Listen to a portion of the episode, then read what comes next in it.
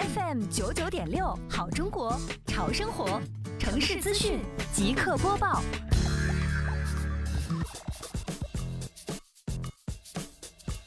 进入夏季以来，杭州市西湖区双浦镇围绕“美丽杭州创建暨迎亚运城市环境大整治、城市面貌大提升长效管理工作要求，针对夏季气候特征、植物生长习性，积极开展夏季美丽乡村绿化养护工作。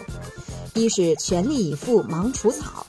夏季杂草生长旺盛，若不及时清理，将会抢占土壤中的养分，妨碍苗木健康生长。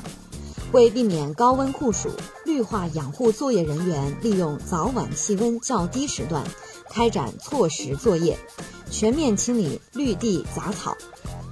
二是科学高效长灌溉，为减少干旱对苗木的损害，成立十个浇灌小组。